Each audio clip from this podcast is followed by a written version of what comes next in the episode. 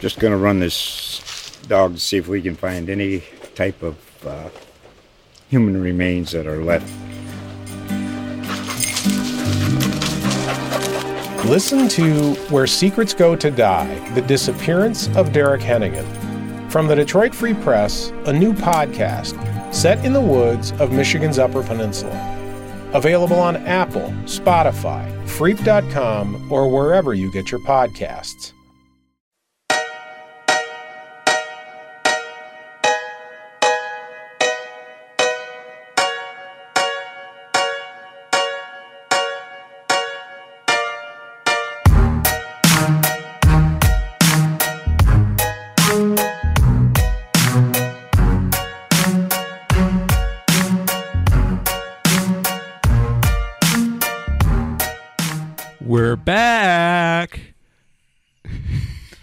And our heads are bigger than ever. I, I will explain that reference in a moment, but first, I am uh, Andrew Bahl, state government reporter with the Topeka Capital Journal, and co-host of Chillin' in the State House, everyone's favorite Kansas state government and politics podcast. I'm joined with Jason, whose head is not, I don't think, gotten any bigger. Jason Tidd, my better half. Jason, Well, I did you? just get a haircut yesterday, so my head is a little bit smaller. Uh, I, I I'm doing well though. And How are you? I'm good. For those of you who who are not religiously watching all of the new campaign ads, I- If and- you're not, you you have not been on TV or a streaming service in the past three weeks, and you also have not been on Bob Beatty's YouTube channel. Yeah, it's time to come out from under the rock or out of the cave and watch some TV or streaming or whatnot. well, uh, there was a there was a Chris Mann, uh, Democrat candidate for AG, running against Republican Chris Kobach, and it was it was uh, saying Chris Kobach is back, but the, the tone of voice was so good in the where he's back. That yeah, to, it- to gain- it's begging begging to be memed and mimicked on a podcast. Like yeah, that was probably actually by design, right? Yeah. That, are we giving them like free airtime now? so should we not be doing this? Well, we should note we, we, we can balance it out and give Mr. Kobach fair time by noting that he talks about his experience litigating federal cases and being a lawyer and suing the Biden administration on behalf of private For, parties. for what it's worth, I have not seen a TV ad yet from Chris Kobach. I have seen yard signs from both candidates when I'm driving Yes. through my neighborhood. He is on TV. He does have a few ads, but yeah, I don't think I've seen. I'll, I, I guess the I haven't watched enough TV tonight.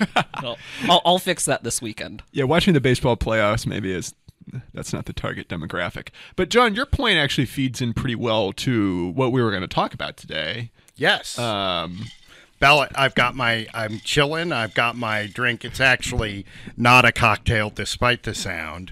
Um, well, I, we were we, talking. we, this is, uh, we, we do everything here legally at, at chilling in the state house. Well, I, I walked into met, ran into the other day, and you were like you were stricken. You were like so worried that people could hear the sound of your ice, and I think it adds a little little flavor. Sort of like that 1960s Dean Martin Rat Pack vibe there. It- yeah, we really are like- the Rat Pack. We, we, we're, we're almost we, NPR we need an with our appearance by background Sammy noise. Davis Jr. or Frank Sinatra. What's that, Jason? We're, we're we're almost NPR with our like natural sound in the background. well, that's what I'm saying. It's That's like right. the- We need a f- few gulls call it, calling to us or something. I almost thought you said golems, like Dennis well, Pyle. golems too. Yes. we will be getting to the point of the podcast soon, listeners. Don't worry. but um, but yeah, John, why, walk us through a little bit of uh, uh, why uh, uh, we're talking again about the attorney general's race. We did want a podcast on this race last week, but they had a debate this week and brought up an issue that uh, is kind of ripe for discussion. Well, and and during this debate, amid all the discussion of of, of crime and other more standard uh, traditional attorney general uh, issues, the candidates got a question about election fraud, and of course, Mr. Kobach uh, as when he served his two terms as Kansas Secretary of State, he was a big promoter of the idea that election fraud is a serious, serious problem. Worked really hard to tighten voter laws. There was a proof of citizen, show your proof of citizenship with papers law for new voters. It got thrown out by the federal courts. But anyway, during his answer, uh, he said multiple things, and uh, they they had 45 seconds to answer, and then. Uh, toward the end, he said, and the state needs to get rid of ballot drop boxes. We have heard other people want to get rid of ballot drop boxes. We actually had a lawsuit about it, uh, two to be exact. Uh, one out of Sedgwick County from Mark Gietzen back when he wanted to get rid of ballot drop boxes before the primary election that had the anti-abortion Mark, constitutional Mark amendment Gietzen being a long-time anti-abortion activist in, in Wichita and now anti-ballot drop box person. Um, And- And I think it was Wichita Media reported it took what about five minutes for the judge to dismiss that case. Uh, Mark Gietzen was also the person who funded the one hundred nineteen thousand dollar cost to do the recount of the amendment. yes. Probably, and he got a lot of Amex points in, in Yeah, doing so. he, he put We- it on his credit card or multiple credit cards. Uh, and more recently, we also had a federal lawsuit uh, this past week. A federal judge in Kansas City, uh, Kansas City, Kansas, uh, rejected an effort to ban ballot drop boxes before the general election, and it was a uh, timely decision because this past week is when the well when you could start voting uh, by by advance mail ballots or advance in person. depending on the county you live. Yeah, and and we should note that there is no evidence that ballot drop boxes are vehicles for fraud, which is is generally the allegation Yeah. that these kinds of the folks the, make. the Associated Press did a survey of election officials across the U.S. and there were there were no instances reported of them being the target of tampering or fraud or or anything like that. Now, Mr. Kobach says the issue is that the state with ballot drop boxes cannot enforce what the Republicans call the ballot harvesting law. That's the law that says I, as an individual, can't deliver the ballots of more than 10 other people.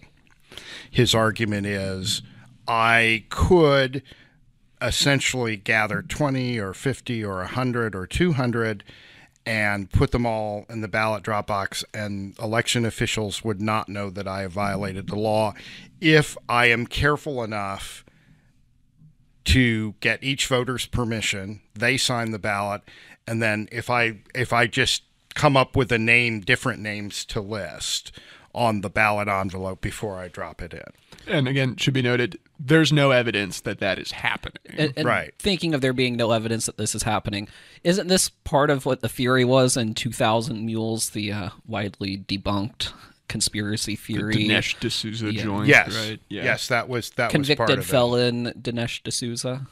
Wasn't he pardoned? Yes. By Trump. Yes. We should note that all comments made by individual members of the podcast are those of the individual members and not of Chillin' in the State House Incorporated or the Topeka Capital Journal. So sue Jason, not me, please. Al- also, also, uh, you know, Major League Baseball prohibits the. With the express of- use of this Yes. without written permission. Um, a- and, yes, that was that was one of the arguments, and of course that that those ideas have been circulating for a while. Um, there was a big effort in the legislature this spring to de- to limit the use of ballot drop boxes. I think one for every 30,000 voters, registered voters in a county. That would have, uh, I think the number that in 2020 there were 191 deployed, and that would have gotten rid of, I think, 80 of them. It would- and it- most of those would have been out of uh, more rural places. Well, a county that I know used them a lot in 2020, Wabaunsee County, Yes. which is geographically one of the biggest counties in the state, had numerous ones um, and to not report any issues. But and uh, it's interesting the the the support of ballot drop boxes comes from a wide range of folks, including Republicans from more rural areas. And and the reason why is because the mail can be just so gosh darn inefficient if you're in western Kansas because if I want if I'm in um, Holcomb and want to mail something to Garden City, oftentimes that mail has to go to Denver or it has to go to Abilene, Texas, or to Kansas Yeah. City and then back. Even Topeka doesn't have a processing center anymore. Right, and and so it's just oftentimes much more Well, efficient and- to and- and to that's- drop it off at a That's drop one of the one of the points that Scott Schwab, the Republican Secretary of State, Mr. Kobach's successor, makes is he argues that these ballot drop boxes um, are much more secure than post office drop boxes. I mean, wasn't his comment something along the lines of, "Would you rather send hundred dollars in cash through the mail or drop it in a Dropbox?" Yeah, exactly. That was his. I, I believe that was his comment, and and you know his argument is these drop boxes.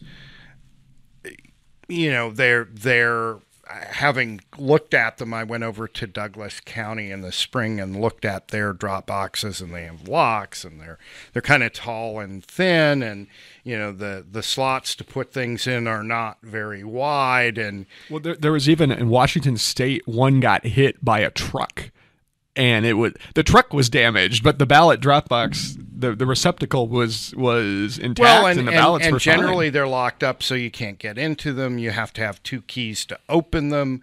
Generally, the procedure is is that a Republican and a Democrat have to be present when the when the box is opened.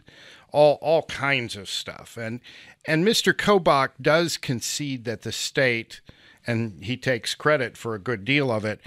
Did tighten down the laws on on mail ballots so that it yes, there are a lot of checks in place to prevent basically ballot box stuffing and um, but he argues this remains a weakness. And you know there have been all kinds of discussion about limiting the number making sure a camera is on them having somebody physically present. All of those things are out there and states vary pretty widely in what they require. What's interesting to me is the the concern is this that it allow the argument is that it allows people to get around this this so-called ballot harvesting law. Let's be let's be clear about what ballot harvesting is. Ballot harvesting is an illegal thing where you manage to get your hands on incomplete or unfilled ballots and you fill them out and you figure out a way to slip them into the ballot box or whatever. What we're talking about here is people delivering ballots for others. And the argument from Republicans who push the law is that there are chain of custody issues. The more hands you get on a ballot before it gets to the election office, the more chance there is for a ballot to get lost or deliberately misplaced or something like that. But again, there's no evidence that that was actually happening on, happening on a large scale. And the uh, the voting rights people say all this does, all this does is it makes it harder to get the ballots of poor people, you know, people of color, the elderly, people living in nursing homes. It just makes it more of a chore to get those ballots to the election official. And I was talking to Davis Hammett of the Kansas voting rights group uh, Loud Light, and he said it's as if Kobach is saying, We made up this arbitrary rule to make things harder, and now we're upset that it's hard to enforce it, you know, or that we can enforce it. In other words, his argument is that there shouldn't even be this rule on third party delivery of ballots. Well, Jason, I'm going to toss it back over to you because you mentioned the federal lawsuit that we got some news on this last week. But a lot of those players in that lawsuit are people who have become pretty prominent in Kansas on election misinformation. And their broader lawsuit is a real whopper and maybe signals kind of some of the fights that we could be seeing depending on how the results come out in a couple weeks in, in early November. Yeah, I, I- I think the most absurd part of the lawsuit is they want Governor Laura Kelly to overturn the results of the 2020 election and order it to be redone. Yes, a redo uh, of the Wh- 2020 Which there is no authority for that, and uh, I I'm not sure how you could redo an election two years after it has happened. Well, and and they even the lawsuit even argued that there were problems with the elections going back to 2017, and the judge said, the Daniel Crabtree said, you know, the plaintiffs could not explain why they didn't come to the court before now if they were concerned about an election in in 2017 um, and and he said the he said two things of note in in the decision he wrote. The first one was that essentially he are he his description was that the lawsuit was long on speculation and theories and conspiracies and short on actual facts that would give these folks th- th- they couldn't show that how they were that they had, were facing imminent harm if ballot drop boxes still were used in other things. And then the the other thing is that he basically said these plaintiffs may not like the election system we have that was put in place by elected representatives of the people, but that doesn't give the court sweeping power to change them on its own. It, it was kind of like a turn of the argument that Republicans have used in other states of Yeah. it is the legislature's job to determine how the election system works, so courts shouldn't change it willy nilly. And that that's kind of what the judge said here was that the legislature chose this as the way the election system works. Well, but- but- and there's no reason for the court to step in and change it when there there's no evidence that it is violating people's rights or that anything is wrong with it. Right, but let's let's think about the state of the law. The state of the law of election law right now is counties are authorized to use ballot drop boxes. There's nothing in the law that says they can't or limits them or anything like that. So they can put up as many as they want in theory. And you know, Mr. Kobach acknowledges that if he's elected attorney general, his main ability to do anything about these ballot drop boxes is to urge the legislature to ban them. That the legislature would have to pass a law specifically to ban them. He could, however, um, do what he did as Secretary of State and attempt to prosecute uh, cases of, of voter fraud. I don't know if voter fraud is the correct he, term, but and he's were- promised to do that. right. Uh, I mean, his issue with this is how is he going to find out that somebody has has violated the law on on third party ballot delivery? Somebody delivers eleven or fifteen or hundred. How is he going to know that unless you know there's some official somewhere at the counter and somebody comes in twice and you know they say, "Hey, wait a minute, you came in yesterday or two hours ago." I mean, absent that, how are you going to know? I mean, again, voting rights activists would tell you there's no reason for that law to exist. But the people who pushed it, the Republicans who pushed it, argued they were solving, solving a problem. And a lot of states have rules about this and limits and that sort of thing. So it's not it's not some weird outlier that Kansas has done it. Well, and I think, I mean, if we've seen anything over the last few months with the primary, Secretary of State Scott Schwab had a primary from a very conservative former Johnson County commissioner who wanted to ban drop boxes, among other things. Um, and the the recount we mentioned earlier of the abortion amendment um, signals that we're going to be getting more of these kinds of bills. I think in January uh, than we even saw last year, and we will see Secretary of State Scott Schwab, assuming he wins in November. Uh, uh, he's running against Democrat Jeanna Repass uh, for a second term.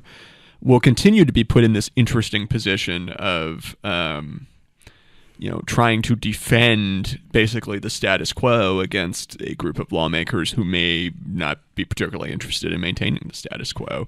And that's true also on the on the three day grace period, which we'll we'll see kick in yeah, that, again that soon. died. Yeah, that died in the House. Um, And again, I mean, the, the the rationale is Republicans. There's not a whole lot of interest in Repu- from many Republicans in ending the three day grace period. Is as long as you get your ballot in the mail by the time polls close on election day, it has you have until the Friday after uh, uh, election day for it to re- and and reach that was its something that the state did even before the pandemic, and other states adopted it because of the pandemic.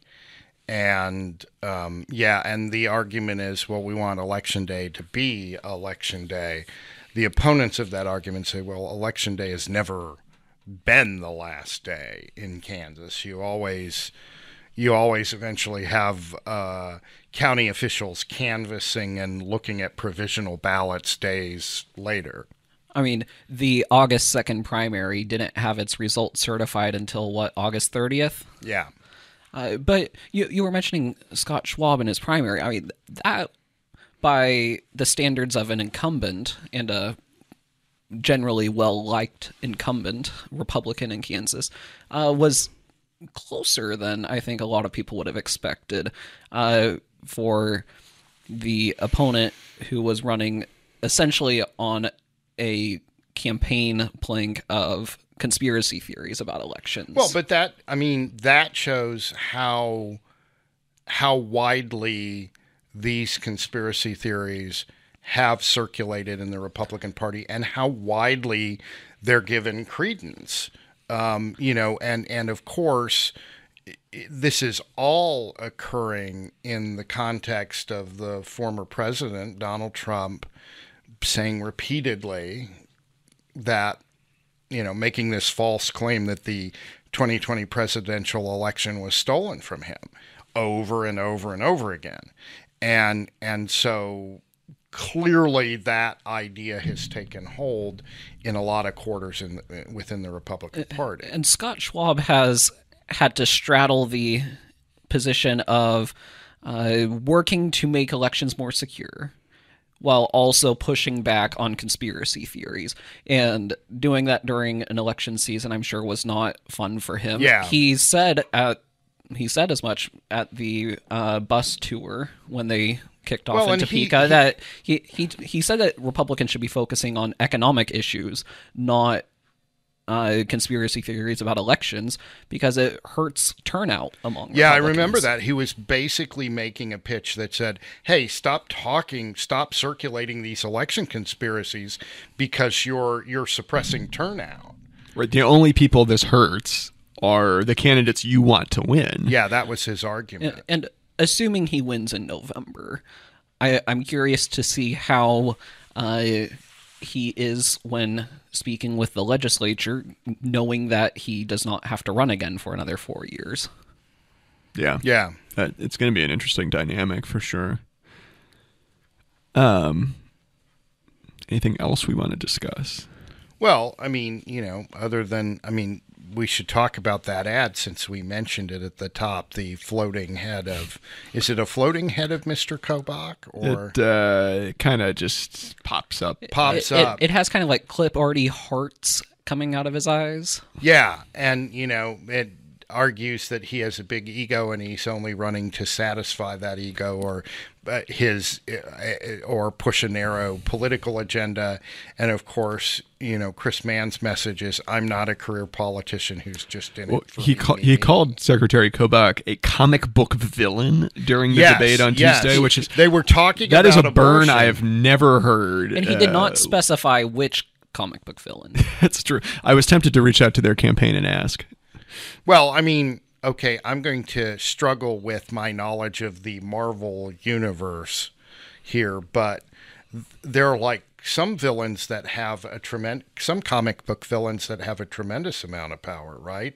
Like there's one that got the what what was it the the the the glove of destiny or something and ended and like half the people dissolved. Are, are you talking about Thanos? Thanos, yes. Isn't Thanos Greek for death, by the way? I, I- anyway. Noted Greek expert Jason Tidd is staring blankly. the, the extent into the of my. Greek is that my parents uh, said that my biblical name was Greek, while my siblings' biblical names were Hebrew. Okay.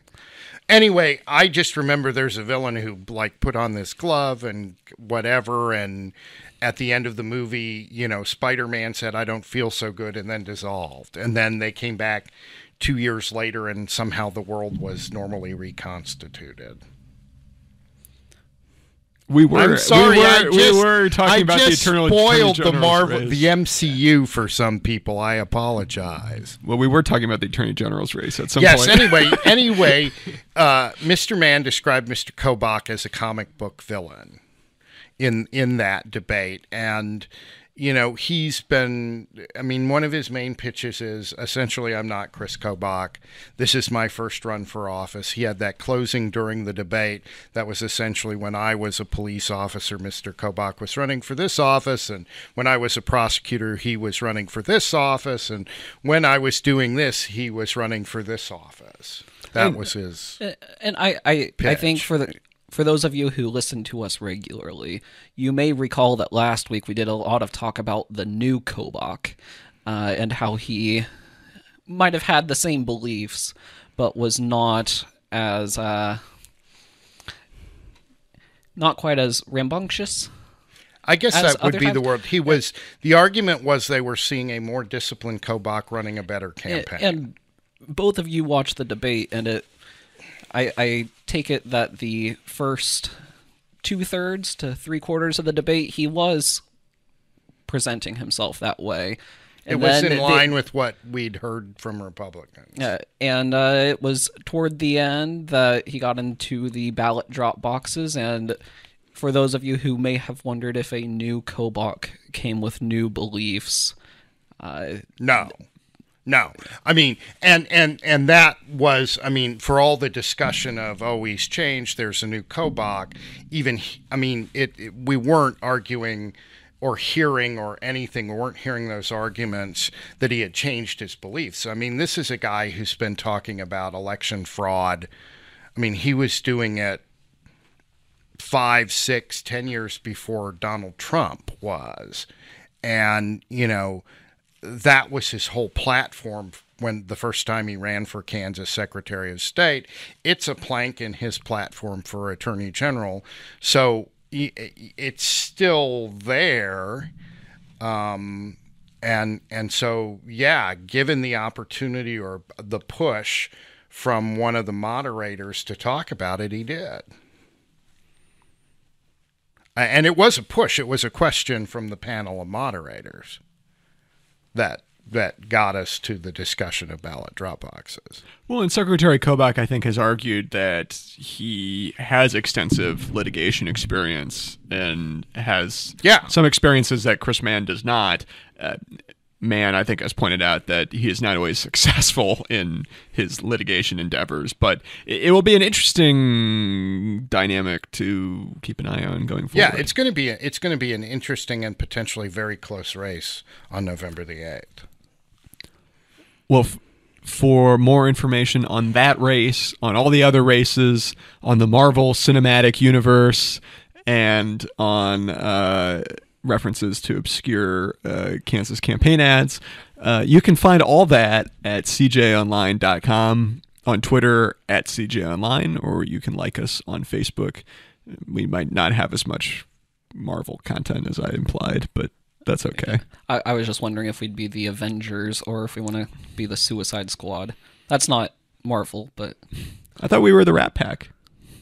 We are the Rat Pack. We could also be like, you know, I I like to be Batman. I'm a little out of shape to be Batman, but you know, George Clooney wore the, you know, Caped Crusader John Hanna. yes, i- Cape i- Crusader. i- if we had uh, sponsors, we could. This would have been a great time to promote whatever that new Rock, the Rock super movie, super, super uh, hero movie is. Black Adam, is it? I think so. Yeah. If anyone from Marvel, Marvel's owned by Disney now. Uh, wh- I don't think Black Adam is Marvel. I think Is that it? was Yeah, DC. Black, uh, Marvel I think is a Disney It- thing. if Disney is listening to this podcast and would like to uh, have sponsorship opportunities, uh, Jason, where can they find you on Twitter to make that connection? At Jason underscore Tidd. And I am at Andrew Bahl, B A H L. We'd love a little sponsorship. Uh, anyone out there? My, my uh, has some D- money? Disney photos are not on Twitter though. Uh, they'd have to go to Facebook to see my uh, If- dressed up as uh, Flounder with my fiance as Sebastian while on our cruise. It's a good look for you. I, I mean, if we discuss Disney enough, don't we have to let Ron DeSantis on to as as the opposing point of view since he's had some the f- governor of Florida has had a couple of conflicts with the Disney folks. Uh, I'll leave that up to the legal team to decide. Yes, the vast legal team, the army of lawyers you have. Yes. Uh, John, where can they find your work? Uh, www.apnews.com backslash with the hand motion. On Twitter, I am at at APJD Hanna. For Marvel stuff, I would suggest uh, uh, going and trying to find my uh, son-in-law on on Facebook or something because he knows a he he has this whole like room full of like Marvel stuff. And I'm like, you know, when you have kids, you're going to have to lock the door because they will want to get into it. Anyway, And if you want to listen to back episodes of Chillin' in the State House, where we go on tangents, much like we did on this one, you can find all we are a tangential group today and often. and I right? love it. I love it. I think that's why people like the podcast. I haven't gotten anyone who's emailed saying they don't like the podcast, that, that we go into many tangents. So until I do, we're going to keep it how it is. Darn it. Uh, but you can find all old episodes anywhere you get podcasts Spotify, Apple Podcasts, Google Play. Jason, Andrew. John, Andrew, Jason, my drink there. Shaken, not stirred. Wait until next week and then we'll be back. have a good one, y'all. I'll be back.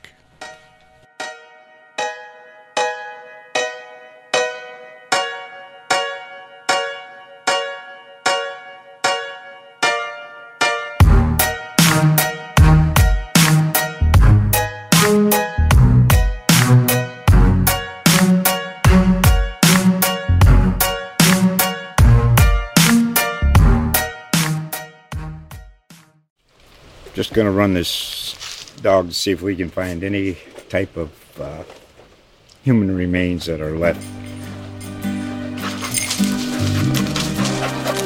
Listen to Where Secrets Go to Die The Disappearance of Derek Hennigan.